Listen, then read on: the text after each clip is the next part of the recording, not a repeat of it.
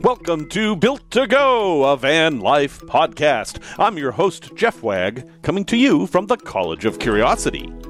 This time we're going to talk about myths involving heating, staying warm in your van, because holy cow, there are a lot of myths out there, and people are doing some things that just might be dangerous. We're also going to talk about jump starting your starter battery with your leisure battery, a tale from the road involving a hot air balloon, and a product review of some IKEA bookcases that can do all kinds of things in your van. Hello, everyone. Welcome back. It has been a heck of a week. Since I last talked to you, I have had four COVID tests, one actual case of COVID, one positive test result, and three negative test results. And I am so done with all of this. I am done with it. All I can say is you don't want to get COVID. Do whatever you can to keep yourself safe. And uh, I am exhausted, exhausted from it all. That said, it is time to give people more stickers. Folks, if you would like a Hook Waka Bang sticker, that is a question mark greater than exclamation point sticker in the style of a Euro decal to display on your vehicle or your notebook or your forehead, heck, you can put it wherever you want. Just send me your mailing address if you live in the US and Canada, and I will send it along to you. I would love to send these things overseas. I just can't. it's just too complex and too expensive. But if you live in the US or Canada, which is also expensive, but I have a soft place in my heart for Canadians, I will be happy to send them to you. Here's what you do send me an email at jeff at builttogo.com. That's three T's, not two. No, shoot. That's two T's, not three, not one. And I will send to you an official Hook Waka Bang sticker. No, I'm not collecting email addresses. This isn't some harvesting thing or anything like that. I just write the address on a letter and mail it off, and that's it. You will never hear from me again. I will never mail anything to your address, and I will never sell it or anything like that. That is not my thing.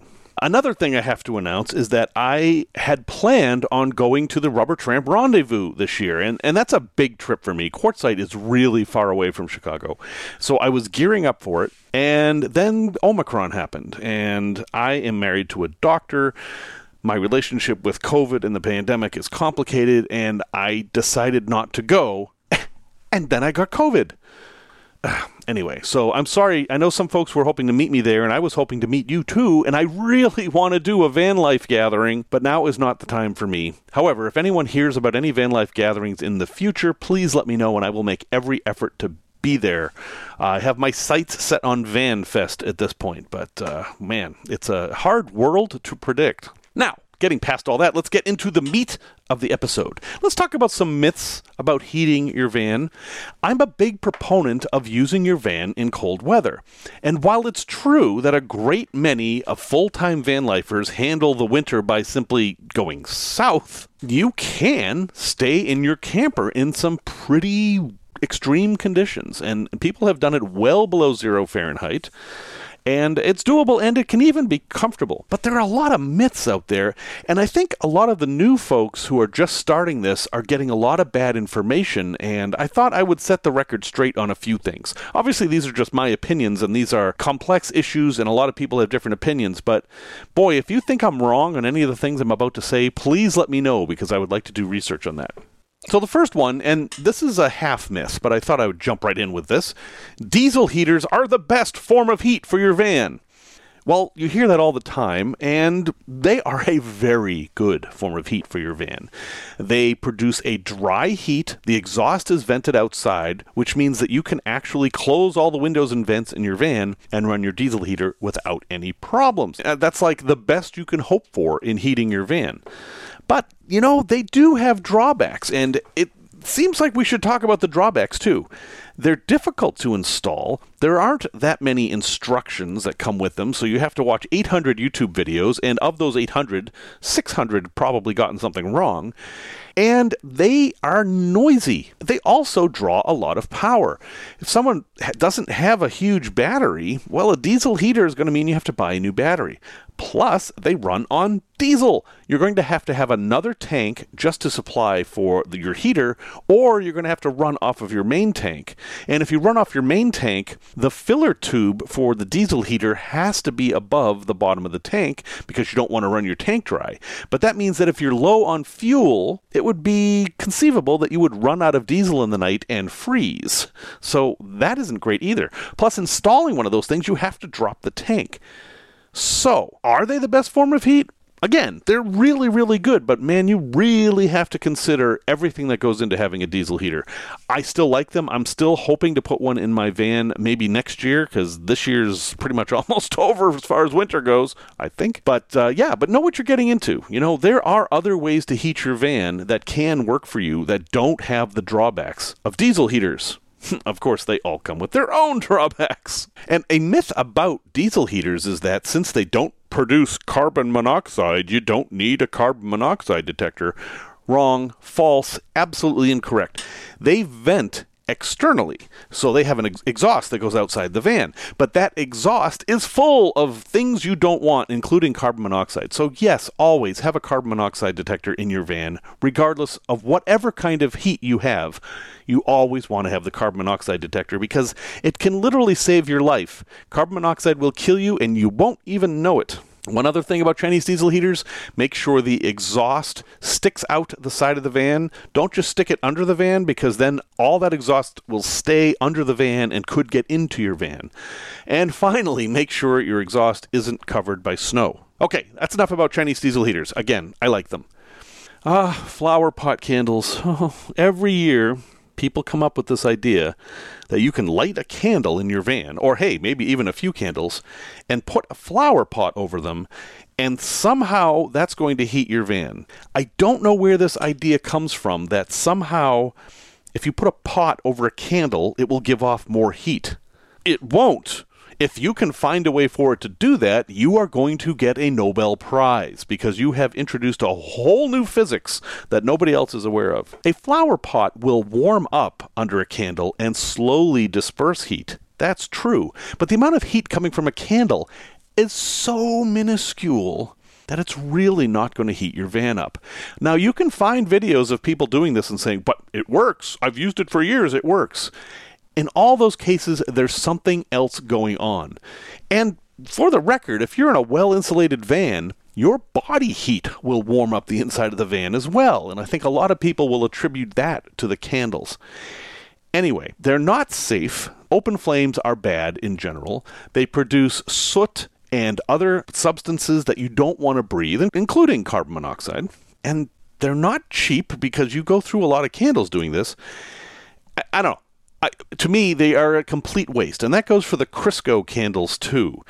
I mean, if you're in an emergency situation, you have to do whatever you have to do. But these are the worst forms of heating, in my opinion, and you should just move on. There is no free lunch when it comes to heating your van this way.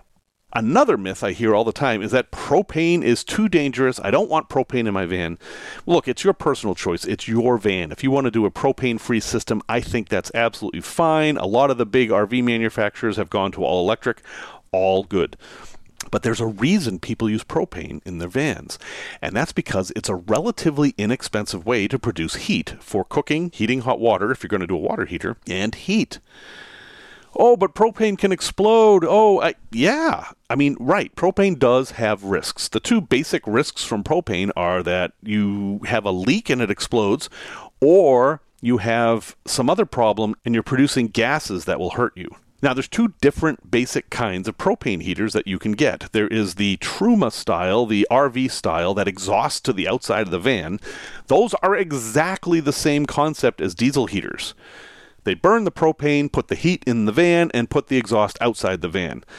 If you are not afraid of diesel heaters, you shouldn't be afraid of those. Of course, they take up a lot of space and they're expensive and all that. I get that.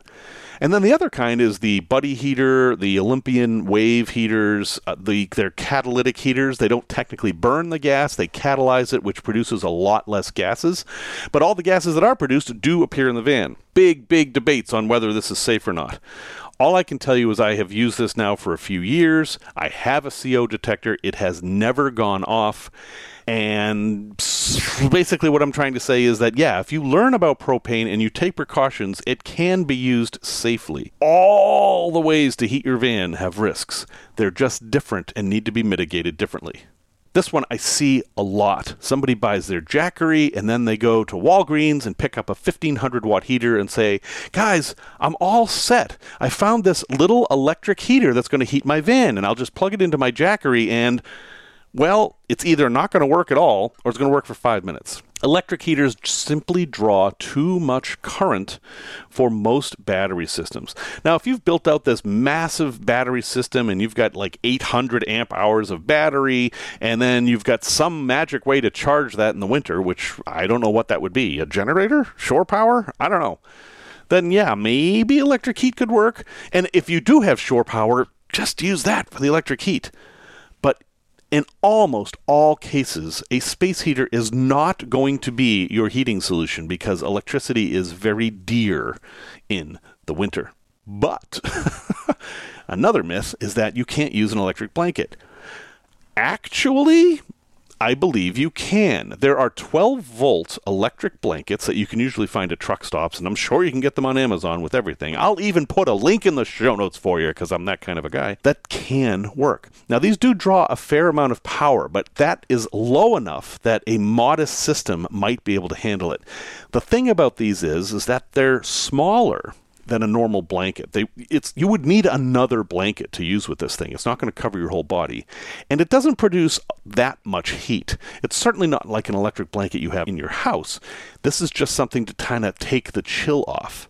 But used properly and maybe with other supplemental heating sources like the hot water bottle, this can be a way to keep yourselves warm without using propane or diesel, but it will use a bit of battery power, so you have to worry about that. Another thing I hear, and this makes sense for people who aren't familiar with van life, is that you should insulate the heck out of your van, insulate every last surface, and then close all the windows and doors and make this tight little space. Well, yeah, all right. Yes, that will keep any heat you make in the van, but depending on what kind of heat you have, you really want ventilation. You are going to be producing moisture in your van from cooking, from breathing, and from some kinds of heat, and you really want that moisture to get out. If you over insulate your van, you are going to have all kinds of ancillary problems that are going to get in your way of doing other things. And an over insulated van is not good in the summer when you will hopefully be out there using your van because the heat of the day will get absorbed by that insulation and then gradually released during the night, making it much warmer inside your van when you don't want it to be. Now, if you've got a an AC powered air conditioner and you're going to be using shore power, you can ignore everything I just said. It is my opinion that you should not over insulate unless you're only going to be camping in the winter, and that you compensate for any leakages of heat from ventilation with more heat because it's relatively easy to produce too much heat for the van to handle. And honestly, if you've got a Chinese diesel heater and you're roasting out your van, which a lot of people report they do, crack a window. Don't worry about it. Let that heat escape because all the heat that escapes from the van is also going to carry moisture with it, and that is a good thing. Last, but certainly not least, I know a lot of folks will just leave their van running all night. I mean, what the heck? You've got a heater, it's built into the van. You just leave the van running, and then it will heat up your van. I mean, why is this so complicated? Why aren't people doing this?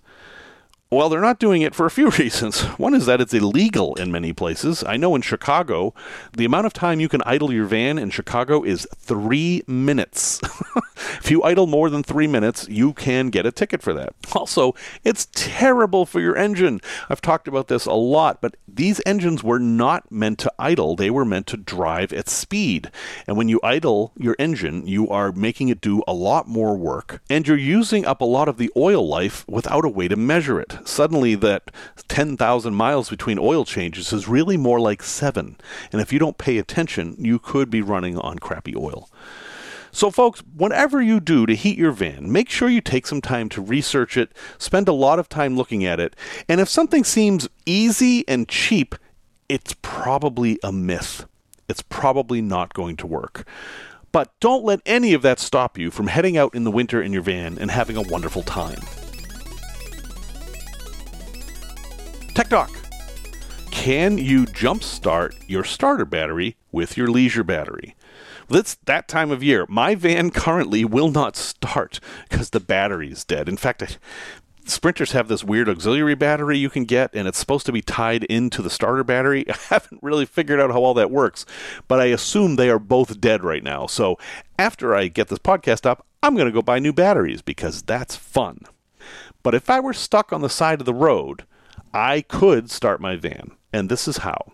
You can use jumper cables. You can use any kind of wire you have. However, your wiring is done, we're, we're not going to talk about that right now. But you basically hook up your leisure battery to your starter battery. I mean, obviously, you knew that was going to happen, right? But you do it in such a way that you don't start the van for half an hour or so. Because what you're trying to do is charge up the dead battery so that it will start the van.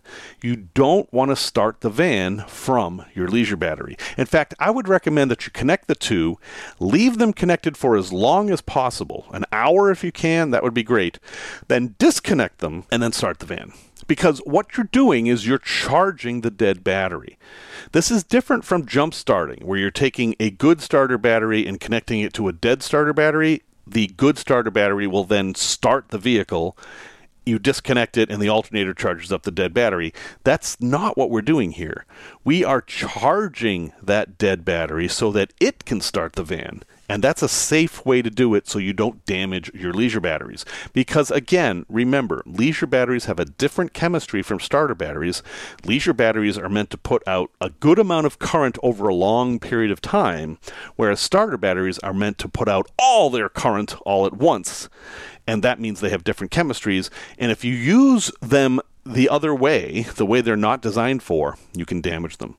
So, Yes, you can do this. You can do it with a Jackery even if you have to. Just be sure to disconnect your leisure battery before you start the van.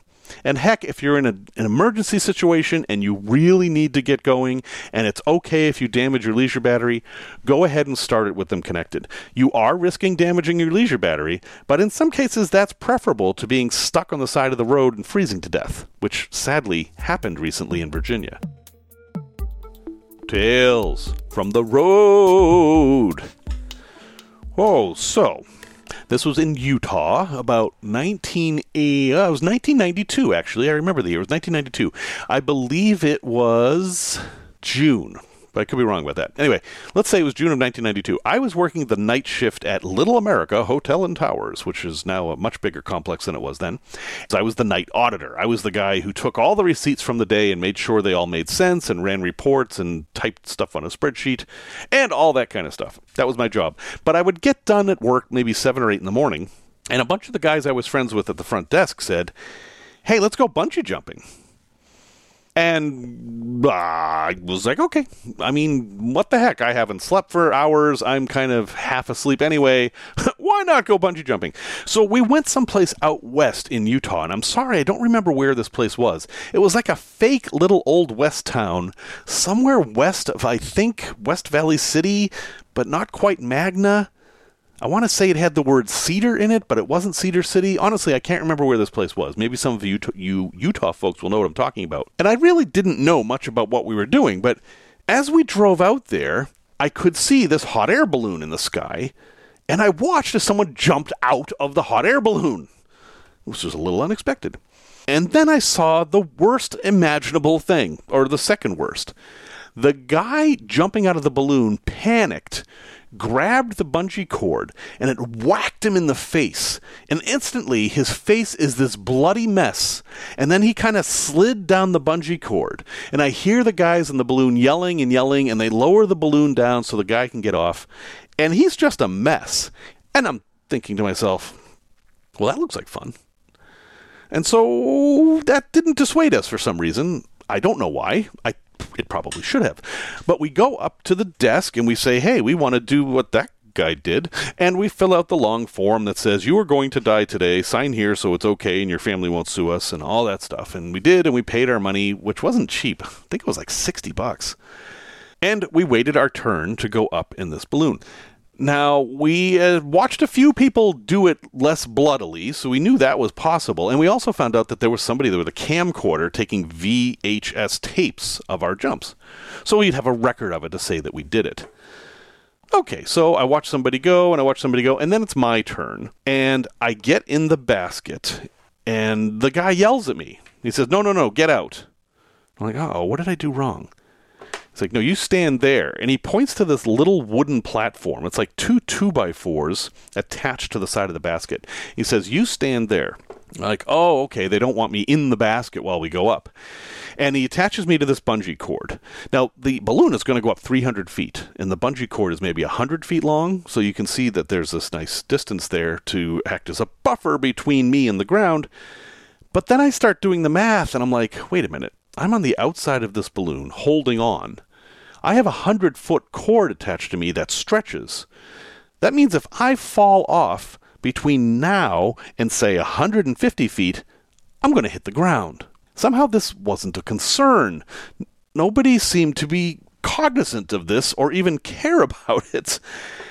But at that point, I was 90 or 100 feet in the air already, and I thought, well, I'd just better concentrate on holding on. Okay, now they had had problems with people not wanting to jump once they got up there. I mean, it's it's a pretty view. You kind of wanted to look around, but they wanted you off as soon as possible so that they could go to the next person. So they did this counting thing. Three, two, one, jump. And I thought, all right, fine. This isn't going to bother me. I mean, this is going to feel like flying. This is going to be awesome. This is going to be one of the most fun things I've ever done. So I let go of the basket and turn around on that tiny little platform. And then I realized that what I'm about to do is jump to my death. Now, I could do the math of the bungee cord and realize that all these other people jumped on the bungee cord and didn't die, but at that moment, I was convinced that if I jumped, I was going to die. So, what do you do? Now, I did have the option of saying, Nope, I'm not doing this, take me back down. But all my friends were there, and these guys were there, and I knew logically that I could do this. But emotionally, I had to jump to my death. That's what it felt like. And I did it. I jumped off, and from what people tell me, I did a perfect swan dive arc in the air and landed below the balloon and was like, oh, I did it. And then I realized I was on a bungee cord and it threw me back up in the air and I had to actually drop three times before I was done. And at that point, I was completely exhausted and done. And I waited for the balloon to slowly drop me down to the ground when I got off and disconnected the bungee cord.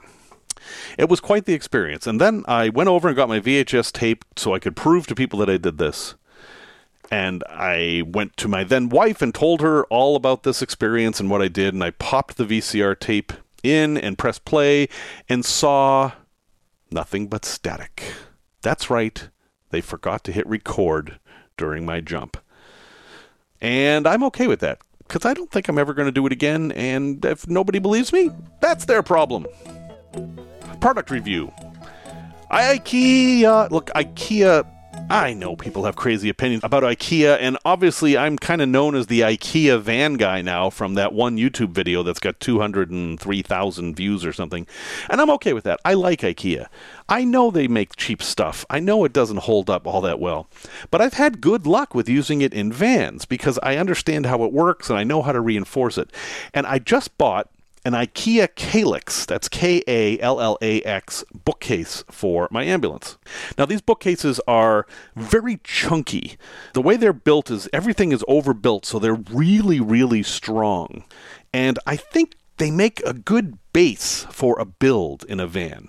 So here's my idea for you buy a Kallax. It's $49.95. So if this idea doesn't work, it's not going to kill you. Buy a Kallax. They come in brown and white, and I, I don't think there's any other colors, but you know that's what you got. And sure, you can paint them if you want. And put it along the wall, one side of your van. And then you can do two things with it. It can either be your counter, and you can use its cubbies to mount your electrical or water or whatever. Or it can just be space because they sell all these different things you can do in those cubbies. Like there are doors and drawers and baskets, and that's what I'm going to use in mine. I've got these fairly hefty baskets that act like drawers, but you can pull them out completely. And say you have like an outdoor cooking basket, you can just take it with you outside. It's very easy. Or, and this is what I'm going to try to do, and I'll, I'll talk about this as I get through it. I'm going to use it as a base for a bed. My idea is that this one bookcase is going, with a little help from some plywood and stuff, is going to be the base for my bed, my finished bed. And that's going to give me two kinds of storage. I'm going to have the baskets on one side. That will be outward facing into the aisle. Then I'll have whatever big open space is left on the other side, depending on how I mount it in the van. And I'm actually thinking about mounting it at an angle. At any rate, take a look at Kallax and see if it will solve any of your issues with your van. It's very, very strong. It's strong, it's fairly light, and it's fairly versatile, and I definitely think it's worth a look. A place to visit. Imagine if you loved airplanes and you could go sit in a control tower all day and watch not only commercial planes go by, but also F 35s, and listen to the control tower and stay there as long as you want to your heart's content, and you don't need a ticket or a pass, and obviously this place actually exists, or I wouldn't be telling you about this. This place exists in Burlington, Vermont, at the Burlington Airport, which is BTV, oddly and it's right in South Burlington. It's an interesting little airport because while it's grown over the years, when I lived in Vermont, it was in this little suburban neighborhood and it was like house, house, airport, house, house. and because they've grown, have a brand new control tower, and it's a normal, modern, huge control tower, and you may not go in there. But they didn't tear down the old control tower. So there is a control tower that is attached to the terminal that you can go in anytime you want. And you basically you go upstairs and all the way to the right. You'll have to figure it out when you get there, but it's they call it the observation tower now. And you actually have to climb a ladder to get into this thing because it was never meant for public use. And when you get into the tower, it's just as you'd think. It's a big open area, and there are stools there and a speaker, and you can hear the real control tower and watch all the planes take off and land, including the F 35s, because this airport is a combo airport.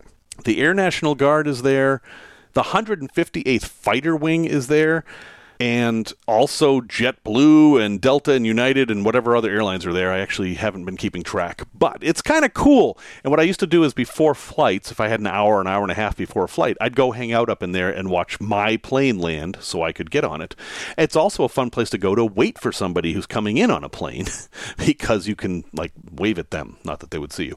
Anyway, it's a kind of a fun, unique little spot and if you're in Burlington, Vermont, or in that area and you're a, a plane person, this is kind of really cool. So, check it out. It's right at Burlington International Airport. You don't need my help with that. It's in Burlington. And there is surface parking there, so you can park your van without any trouble. And you can get to see planes really up close in a way that is hard to do anywhere else. Resource recommendation. Folks, I'm going to be upfront with you. This is kind of an ad. So remember that I said that. For this podcast that you are listening to right now, I use Podbean. Podbean is a long-time podcast provider. And for a little bit more than a hundred bucks a year or so, they let me publish as much audio as I want, and they give me the website that is built2go.com. And they're kind of a one-stop shop. Everything I need to do for my podcast, I do with Podbean. And while I use all kinds of equipment to produce the podcast, all I really need to do it is a smartphone.